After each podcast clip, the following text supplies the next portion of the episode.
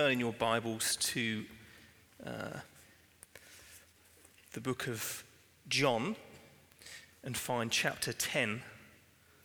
You don't have to, if you don't have a Bible, don't worry, the, the, it will appear on the screen as if by magic in a moment or so.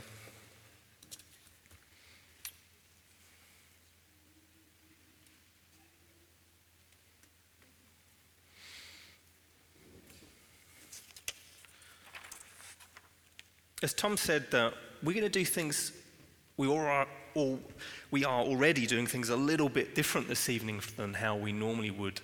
Uh, we normally meet here on a Sunday morning. I'm sure many of you have already been here. I know there's a few people that I don't think have been around us, so welcome to you. Uh, we're normally here at half 10 on a Sunday morning, but there are a few dates this year where there are other bookings in this venue, so we need to move around a little bit. And I thought because we're here in the evening and there's a few less people because uh, lots of people with kids, so only one person can get here and all of that, I thought, why don't we do something a little bit different this evening and, um, and, and talk a little bit about our story as a church? Because again, for some of you, for many of you, you're, you're new amongst us, and lots of people ask me questions about, oh, tell me about the church. How did you start? You know, when did you move here? How long's this thing been going? How do you end up in a place like this? Uh, so I thought what I would do is just share a little bit of our story, um, and, and hopefully it will speak to you as well at the same time and will be a blessing to, to all of us in lots of different ways. Um, so, what I'm going to do is I'm just going to read from John chapter 10, and then I'll pray.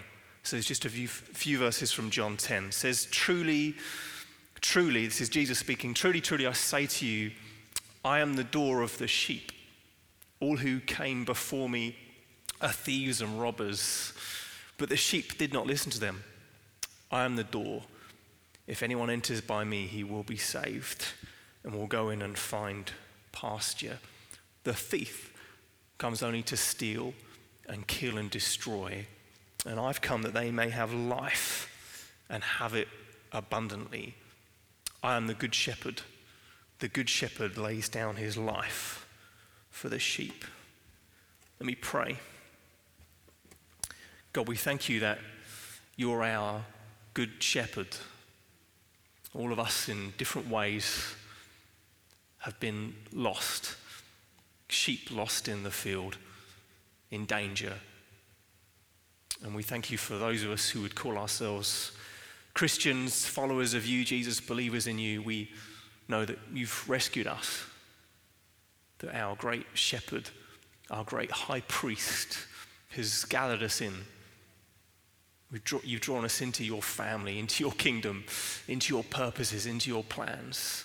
You've saved us out of the mess, the traps that we've got ourselves into. You've saved us and set us free. We thank you for that this evening. We pray you speak to us tonight. That you come and do good to the very depths of our souls. Amen. Amen. So, what I'm going to do is just kind of not waffle, but uh, kind of ramble through the story um, just of, of who we are as a church, how we got here. Um, I hope it doesn't seem self indulgent. It's not really, it's just to try and give you guys a bit of a, a picture. So, for um, uh, uh, Joe's is my wife, Joe, down here. Um, yeah. we, we moved here. Is, are you going to do that all the way through? Because oh, I didn't get that. She got that. I didn't get that. Uh, we moved here um, two and a half two and a half years ago, coming up to three years ago, and we, we, we moved here to, to Amsterdam from Brighton, which is a town, uh, small city on the south coast of England. And we moved here to, to start this church. This is why we came. Uh, and that all kind of, there's a much longer story of how we got to that place of deciding to move here. Let me tell you just a little bit, just to kind of help paint the picture. Uh, in 2011, so six years ago, uh, Joe and I were in a place where we were saying to God, What do you have next for us? You sometimes hit those moments in your life when you, you feel like you're at a crossroads uh, and you think, Oh, well, I wonder where, which direction we should go in. and we didn't really know. So we were praying, and we were praying for quite a long time, for maybe about a year of asking God, uh, what, what do you have next for us? We're not, we're not entirely sure. And then God broke in quite suddenly and powerfully, and within the space of, we were away at a, a, like a, a, a conference, an event together, and within the space of 24 hours, three different people, um, all completely unconnected, all who knew nothing of what we were praying about, they all came to us and said, God wants to speak to you about moving to, to Europe. Now, if you're in England, you, you know, the whole Europe thing is confusing, but to like mainland continental Europe um, is what, what people said to us. And we thought, well, it, it seems, you know, when three different people all say the same thing within the space of 24 hours, you think maybe God's trying to say something here. And one of them said to me a really interesting thing.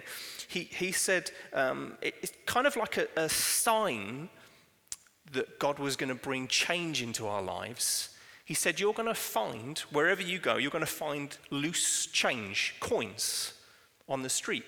And I thought, What? Are you crazy?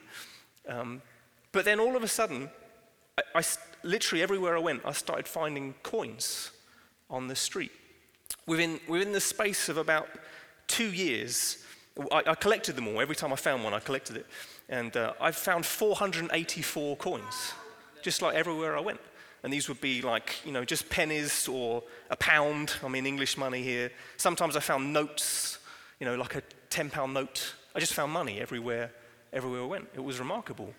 And it, and it was a, a, a kind of a, because there were moments when, when having God spoken to us about moving, there were lots of moments when I thought, did that, did that really happen?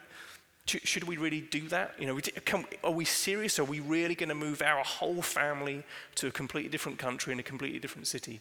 But all the time, God was kept reminding me, no, I'm going to bring change into your life. There's uh, a, a new adventure for you to go on. So we, we, we packed up our house, and uh, we've got four daughters, and the six of us, we got in our car, and we just drove here, because you can do that from England we drove here and we drove, it takes about eight hours to go through four different countries. And we didn't even need to show our passport once. we just sort of kind of arrived and then, oh, well, we're here now. Um, and at the time, that was, that, was it, that was the church. That was just the six of us. And we began to kind of gather people in.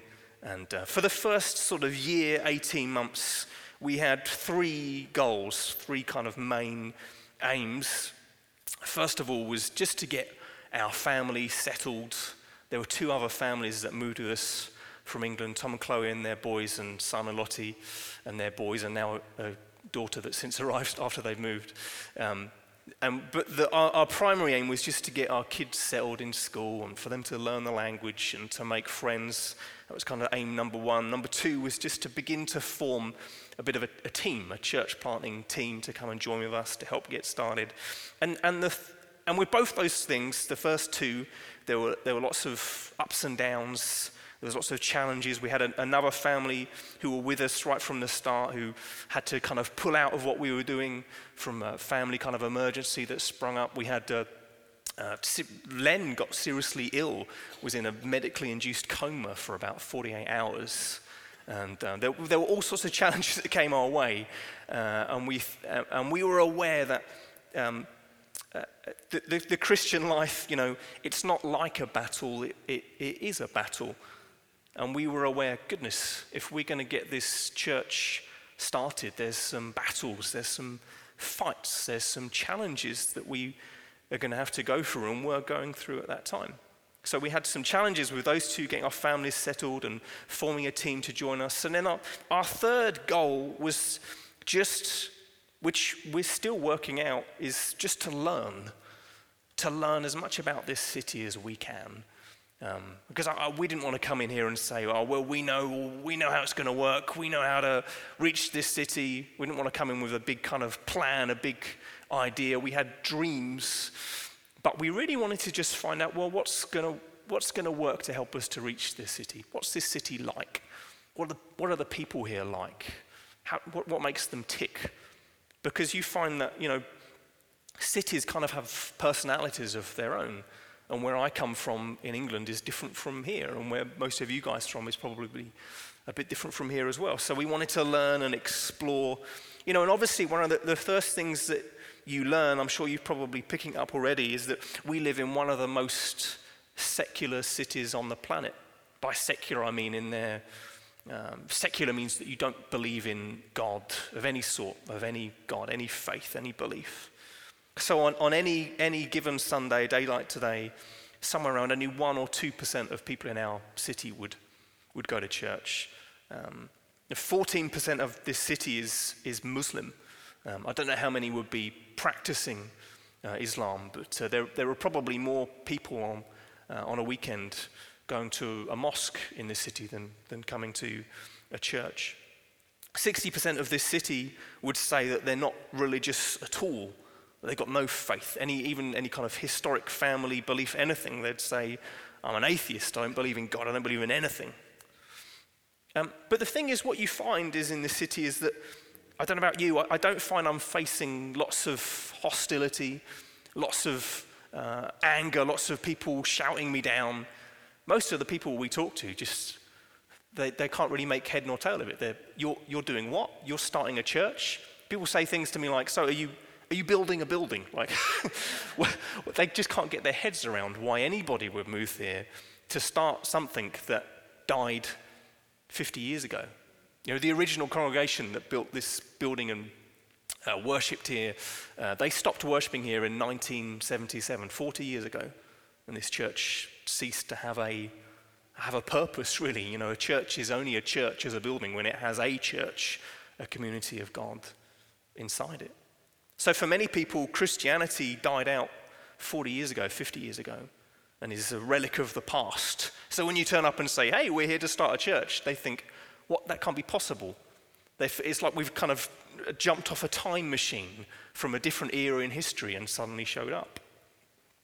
Um, and you find all the, the, time that one of the challenges we face is this, um, what you could call, um, a, it's kind of a plausibility problem. So a friend of mine, he wrote a paper about this. He said the suggestion that Christianity, Christianity might be relevant for a secular person is a foreign idea to the Dutch mindset. So for people in our city, it's like, it's like trying to, if you've never read any, any Tolkien, trying to explain to them Lord of the Rings or trying to explain to them Star Wars if they've never watched it. You know, it just doesn't make any sense. It's all a bit weird, a bit sci fi, it's a bit crazy. And trying to explain what, what we believe is kind of similar. It's just this thing that's arrived from a different age, a different time. But yet, you find with people that there's still a bit of a hunger in people. There's people are still searching. People are still looking. So, at our previous venue, before we were here, we met at a place called the Mirror Center, which is a kind of a community center dance school place. And the, one of the, there are several things about it that were bizarre, but one of the main bizarre things is you'd walk through the front door and there was a, a Buddha, like kind of a four foot high Buddha, just sitting there by the door. You think, oh, hello, what, who are you? What are you doing here? And then there were a few kind of scattered around the building. They had a kind of a meditation room up the top, but they had a whole family of interesting gods of various different, different makes. Um, but the thing is, the bizarre thing was that I met the, the owners, the people that ran the place, and they weren't Buddhists at all. I thought, why do you have Buddhas in your building if you're not Buddhists? It doesn't make any sense. But the thing is, they, they're, uh, many people in this city are very similar, that they actually are searching for something. They're searching, they're trying to find something. And they may be looking in here or they may be looking to some kind of bizarre ideas, but there's a, there's a hunger. People are searching. And partly that's because, because of this. This is a David Foster Wallace. He wasn't a Christian at all. He was, he was an odd guy, but he wrote this, and it was, this is spot on. He said, In the day to day trenches of adult life, there's actually no such thing as atheism. There's no such thing as not worshipping. Everybody worships. The only choice we get is what to worship. And he's right. In our city, everywhere, in lots of different ways, people are worshipping all sorts of different things. They're hungry, they're, they're consuming and desiring, trying to make, find things to make them feel happy, to make them satisfied, to give them some sense of joy, some fulfillment, some purpose. And the thing is, what our city has pursued and gone after is, is I guess you could, the best way to describe it would be a kind of secular humanism. To be secular is to, to be without God, and to be a humanist is to say the most important thing is, is me.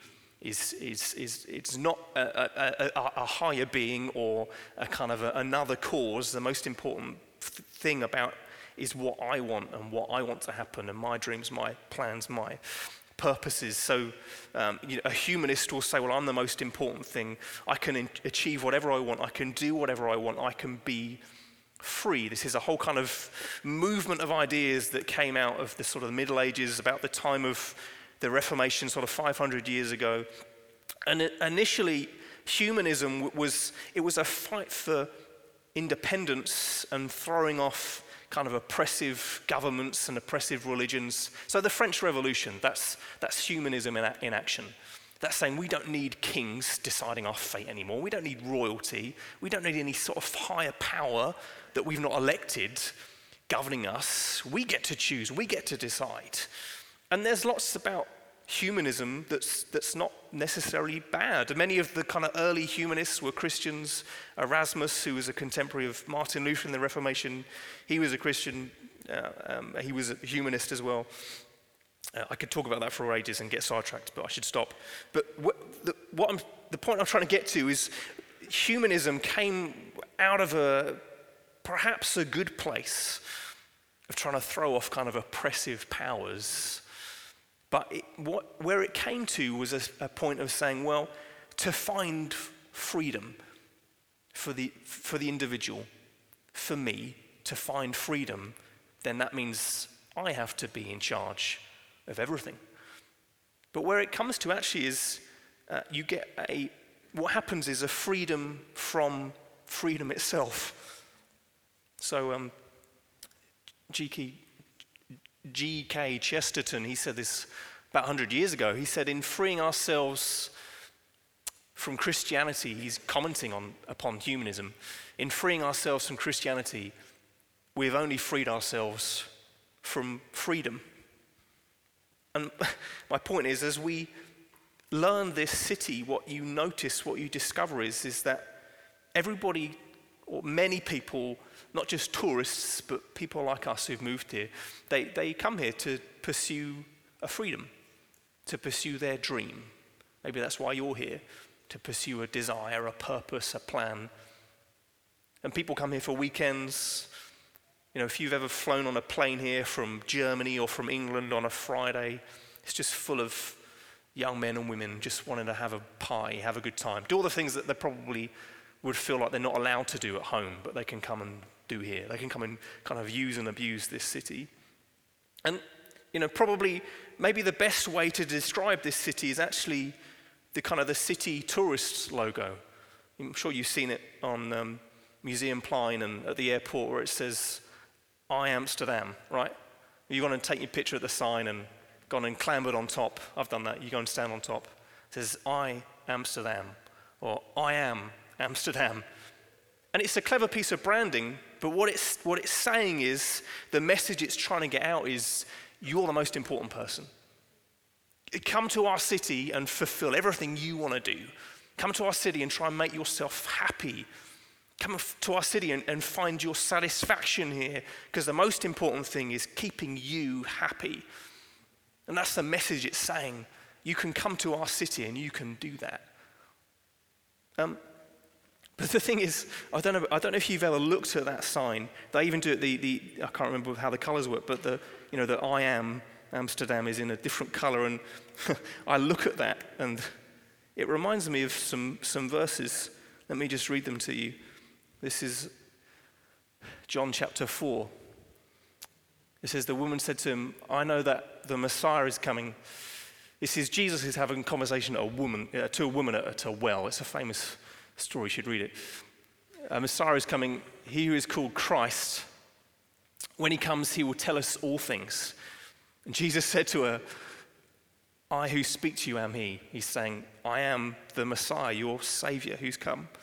Says this in John 6. Jesus said to them, I am the bread of life.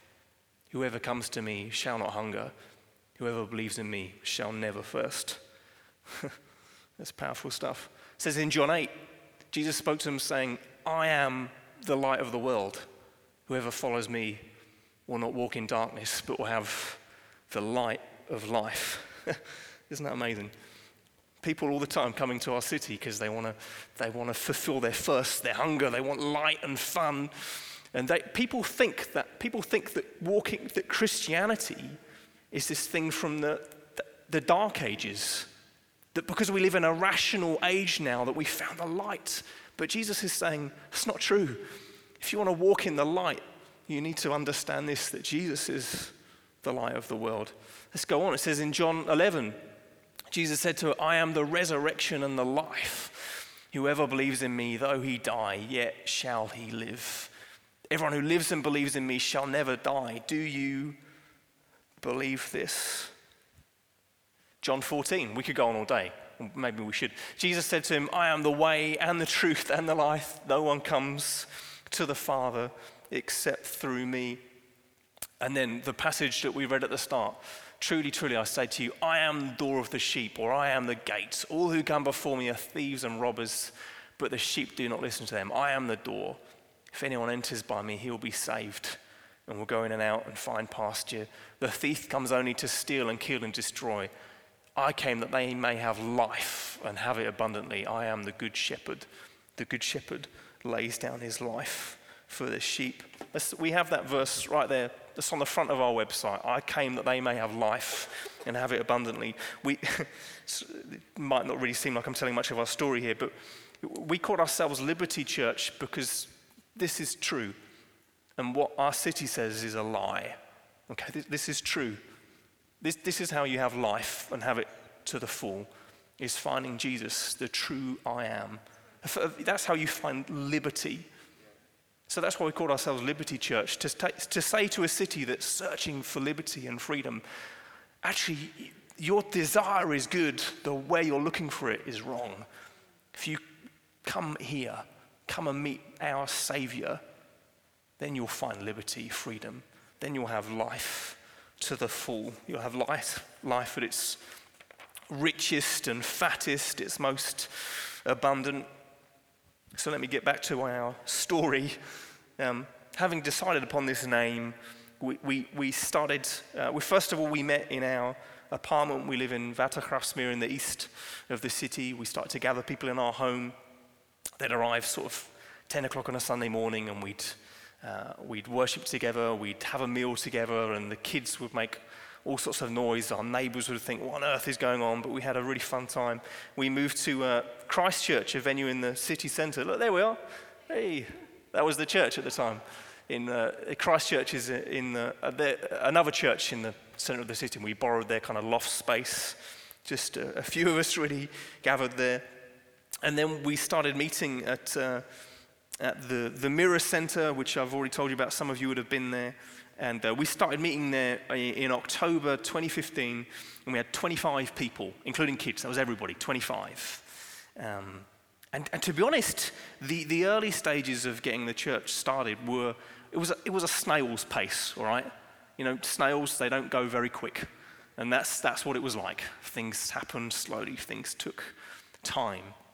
And about this time as well, Joe and I, we, had our, we, we don't have a car, we own a, a bike a, like a back bakfiets, you know, you chuck all the kids in the, that's how we get them to school, that's how we do the shopping. It's like our people carrier thing. They're, they're great bikes. And it was stolen from outside our house. They came in the middle of the night, cut through the chain and took it away. And we stupidly hadn't got it insured, and they cost like 1,700 euros or something. we're like, what have we done? Um, this was about this time we started meeting in the Mirror Centre. This is October 2015.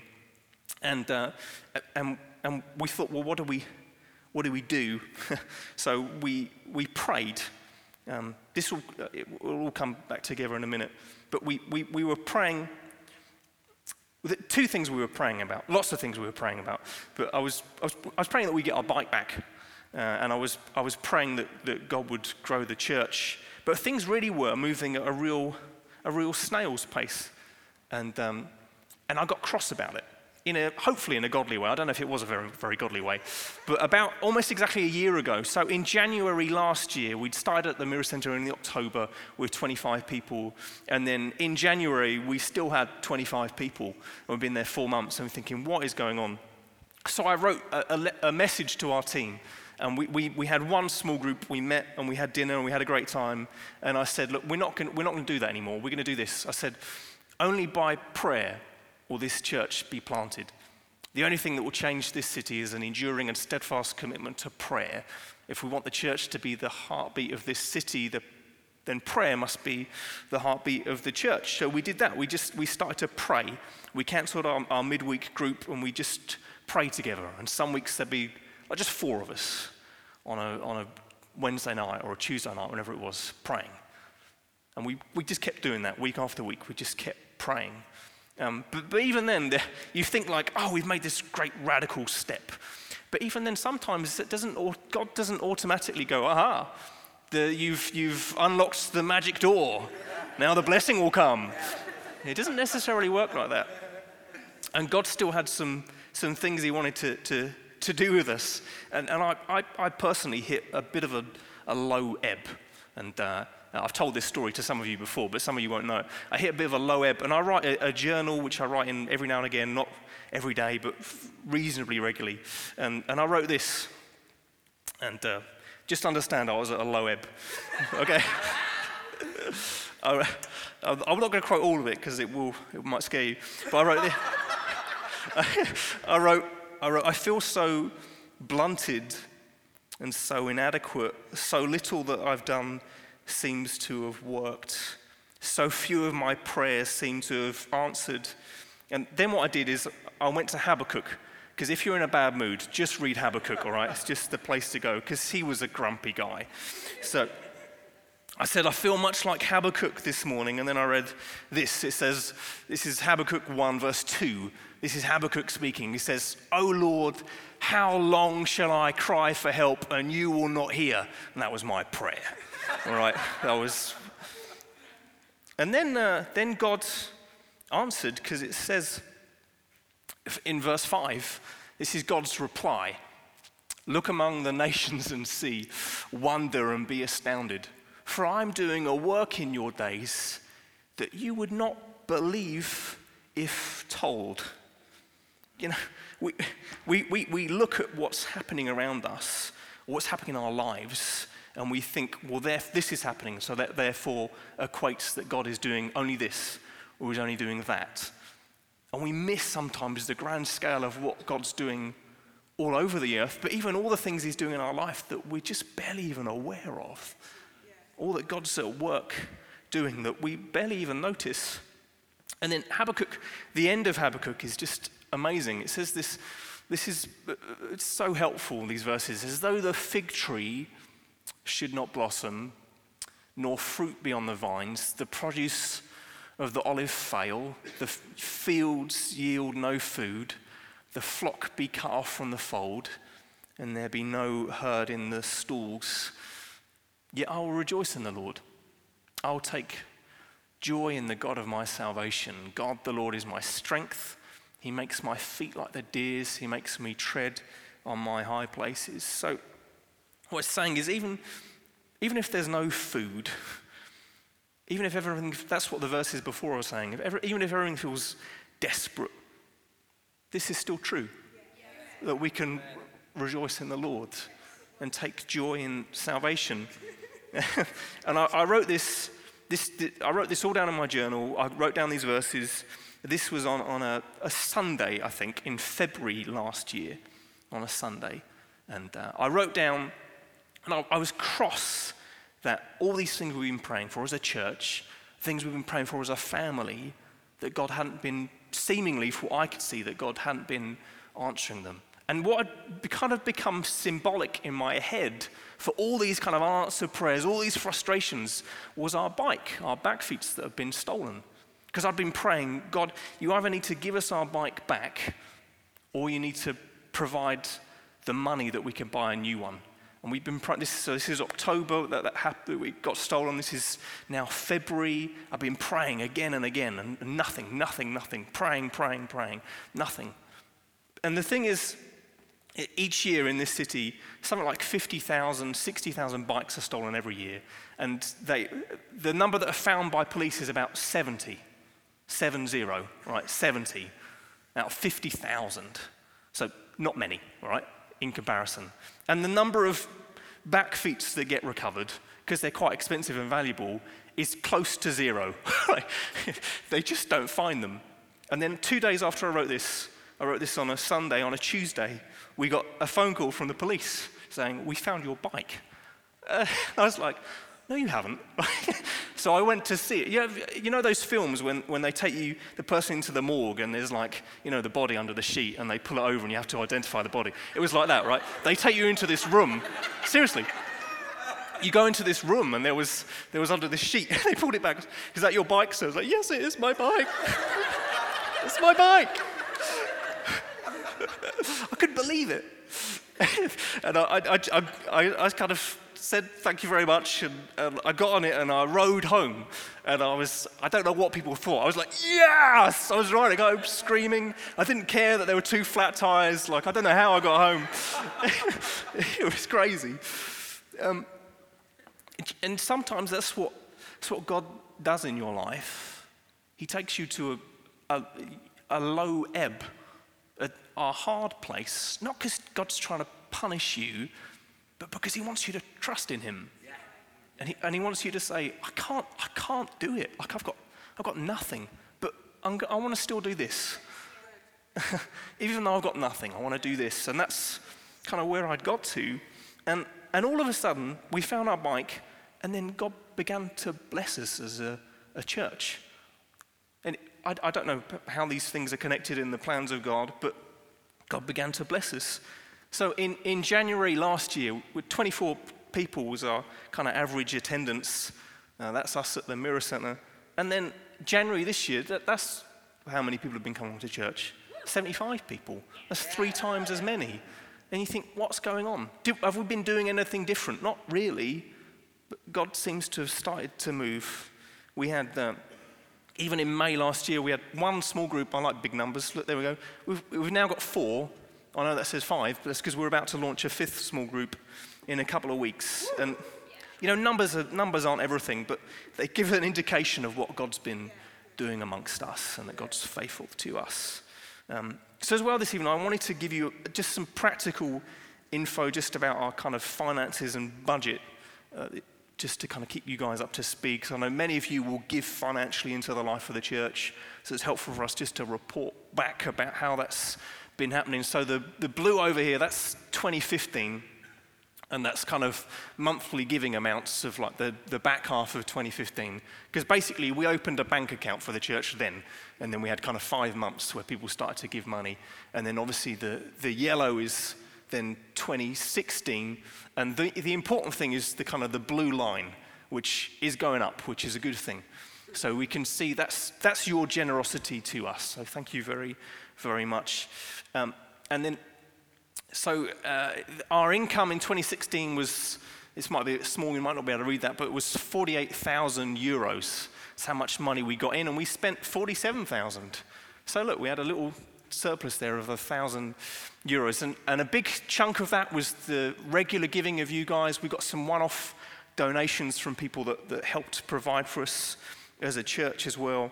Uh, but looking ahead into 2017, the, our budget for this church is, is a lot big. Well, we're going to send you out those of you who are kind of committed to us some more details of what this looks like. Um, but for instance, this this venue itself costs twice as much as the venue we are in before to hire it. So our, our budget for this coming year is about 40% greater than that. So we've got some big kind of financial challenges ahead of us. So if you're already giving to us, um, uh, you know, a monthly amount or maybe every now and again, thank you. Thank you so much. you've really blessed us. You're giving into the mission of the church. We really appreciate that. Um, maybe you might want to go away and just consider. I mean, Joe and I need to do that. Consider how much we're giving. Um, consider maybe to, I was talking about last week about cheerfully giving. Can we cheerfully give some more?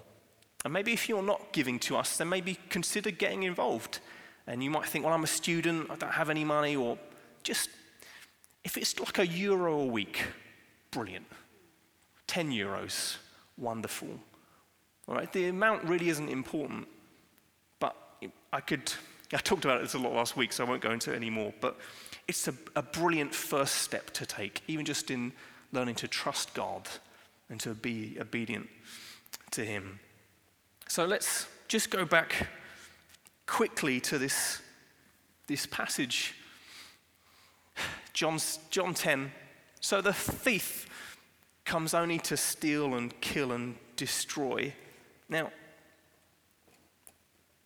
I guess that's kind of the nub of what I'm trying to been, say to us this evening is um, there's this kind of lie in our city that we live in um, that comes to steal and kill and destroy. Um, and we're here to bring a very different message. We're here to tell a very different story. And uh, I was reading a book recently that said, uh, it said, revolutions happen when assumptions are challenged. When you challenge assumptions, kind of commonly held beliefs and ideas. So there's a whole set of kind of commonly held beliefs and ideas in our city. And what we get to do is just challenge them. the, the idea that you can gain freedom from just following your own dreams, desires, your own plans, we can challenge that and say, actually, not sure that's the way. Not sure that's how you find freedom. Not sure that's how you find liberty. And you might find that, you might think that revolution sounds a bit strong, but if you read the book of Acts, you know, if you want to learn about, if you, if you want to learn about church planting, about starting a new church, which is what we're doing, all of us, we're involved in that. If you want to learn, if you want a manual, go read the book of Acts. That's what they did. They planted churches. In Acts 17, you get this crowd of them that go to Thessalonica, and, uh, and the, the people of the city kind of get angry at them, and they're, they're saying, you're the, people that, you're the people that are turning the world upside down. And that's what the church is supposed to do all those assumptions, all those ideas, is just to turn them upside down and show that Jesus is better. And we get to, all of you guys get to play a part in that. And you might think, what does that, do we need big banners and placards? Do we need to go and kind of start a riot somewhere? What are we going to do? It doesn't have to be that crazy because I read this quote this week, which was helpful by this guy, Stanley Hurst, I don't know how to say his name. He said, to be a, does, his name doesn't matter, to be a Christian it does not mean that we are to change the world, but we must live as witnesses to the world that God has changed. You see, it's not, it's not about us going and changing the world, but realizing that through what Jesus has done for us, He's already turned the world completely upside down. And we get to tell this beautiful new story of what uh, He is. And as, as a church, as a people, as a community, we get to live out this, we get to present to the city this kind of new version of what this city can be like, this better version of what community can be like, of what life can be like. We get to display something to the city as a people together and how we love for one another, how we care for one another. We get to be this kind of living testimony of who Jesus is.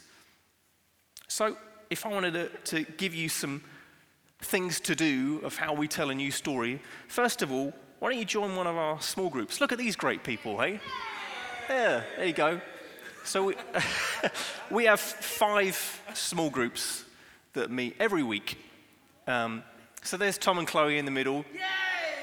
Don't read anything to the fact that they're in the middle. Um, and then, uh, uh, so they meet in uh, North Diemen, um, and then Derek and Elizabeth up in the top right there. Badhoevedorp. Now, I've noticed there's a, there's a bit of a problem. These are old pictures. So Derek now has a beard, right? He's sitting at the back. And Tom doesn't have a beard. It's not a coincidence. Maybe, I don't know. Is it a coincidence? Who knows? It's not. Anyway, I'll stop talking. Uh, up in the top left, uh, Rich and Chantel, Amy and DePipe, Simon and Lottie, bottom left, Indima, and then Jess and Ludo. Yeah, they're about to start a brand new small group, uh, not this week, but the week after. So, if, if you want to get involved in the life of this church, if you want to help start a revolution in this city, a very simple, practical step is just to get involved in community life. And that might seem a bit bland and a bit boring, but it's a brilliantly radical thing to do to commit yourself to a group of people, to share your life with them, to build family together with a whole community of people is a wonderfully radical thing to do. And as you do that, people around you will be interested and they'll see that and think, wow, you guys really love each other. You guys really care for each other. I want to be involved in that. So join one of our small groups. Some cards at the back you can fill in if you want to get involved in that. I've already talked about giving to the church, serving, you know, getting involved in, in, in uh, making Sundays here happen. This, this Sunday service, right, this is, this is, a, this is a, a front door to our city to come in and to explore God. It's not just a, a, a meeting just for Christians to come and gather. Obviously, many of us will be Christians. But if you've got friends who don't know Jesus, invite them in. All right, please feel very comfortable and at home to invite them in. And if you think, I can't invite them in because what we do is too weird or I don't understand, then just come and tell me and say this bit about what we do is a bit weird. Because we want to make this, uh, we, we want to create an environment where people from all sorts of different backgrounds can come in and feel at home and feel welcomed and feel loved and can come and explore what we believe. And we're going to still preach what we believe passionately. We're going to sing passionately about what we believe. But feel free to invite people in and come and serve, come and get involved.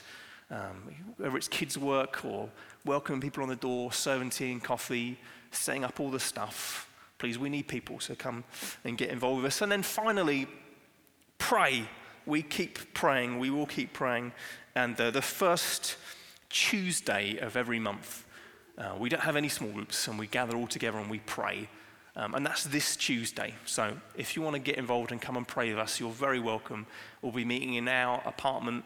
I can let you know where that is and we will pray together. Um, and now, why don't we? It's nearly nine o'clock. So why, it would be great if we could just stand together Often, when we gather, we would take communion together. We're not going to do that this week. Um, but I thought it might be great just, um, just to pray.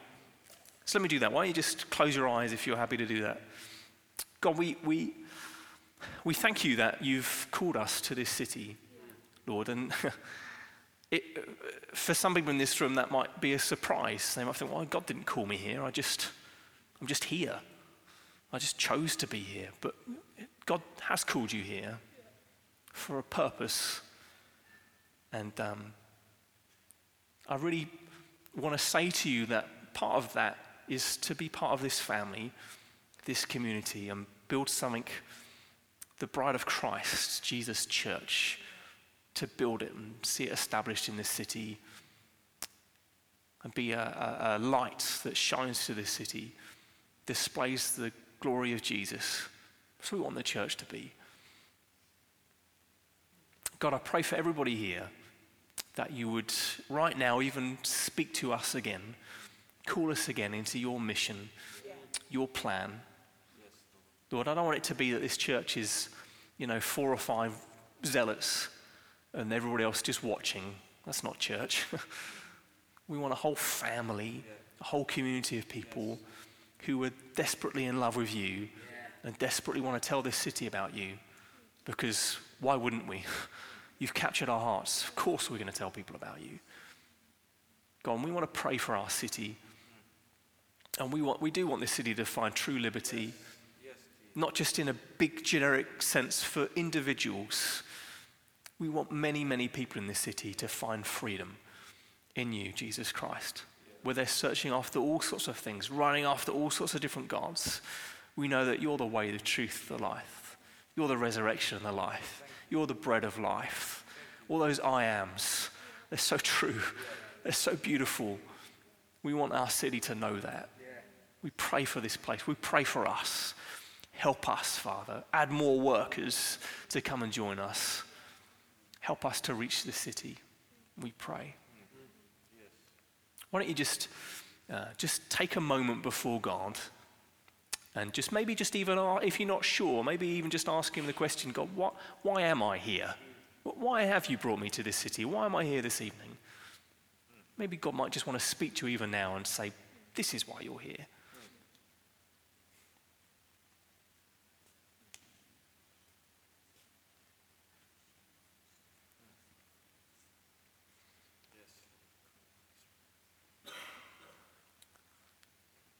God, we, we believe that the church is, when we read the book of Acts, we do see this revolutionary movement of people who gave everything to follow you, gave everything to build your church. And we don't want to just accept a kind of watered down version of church life. We don't want to accept a watered down version of our own lives. We want to live for something greater than ourselves, for something bigger, more beautiful. We want to live for serving this bride, your church. We want, to, we want to, everybody in the city to know life and life abundant. And we pray, God, you'd help us to be revolutionaries in this city, in that we just, we, in that we, we stay 100% committed to you. We don't say, well, these bits of the Bible we're just going to ignore, but we stay, uh, uh, we stay committed to your word, committed to what you've said. Even if it's unpopular, we want to be revolutionary in saying we're going to live by a, a different plan. We're not going to accept this world's values. We want to follow your way. Yes. The, the, early Christians were called followers of the way. We want to follow your way, Jesus. Yes. We want to build a, a, revolutionary movement in this city that affects all sorts of different, we want, that goes into the darkest corners of this city, that goes into the farthest places in this city, that reaches all those 180 different nations in this city it reaches people from all ages, all backgrounds. We want to see this beautiful church established here. And God, we freely admit that without you, this is all just a silly dream. It is, it's just nonsense. But with you, Father, it's wonderfully possible. So we pray in faith. We thank you for what you've done, even over this last year. And we pray for more, Father. It's not just about numbers and money, it's about seeing lives changed. And we pray, help us to see many more lives changed, we ask in this year, Father. Brilliant. Let me just pray briefly again. We could keep going. Father, we, we do want to be uh, committed to you, Father. And I pray for each of us in this room you'd help us just to hear you and follow you. And uh, we, we, we thank you. It's, it's, uh, it's so important to be committed to a family. And I pray you'd uh, uh just help each of us to commit to this family. Just to say, I want to be part of this. And even if it's painful sometimes, even if I don't like some of the people all of the time, I pray you'd help us just to commit to this and to serve you by serving this church. Amen.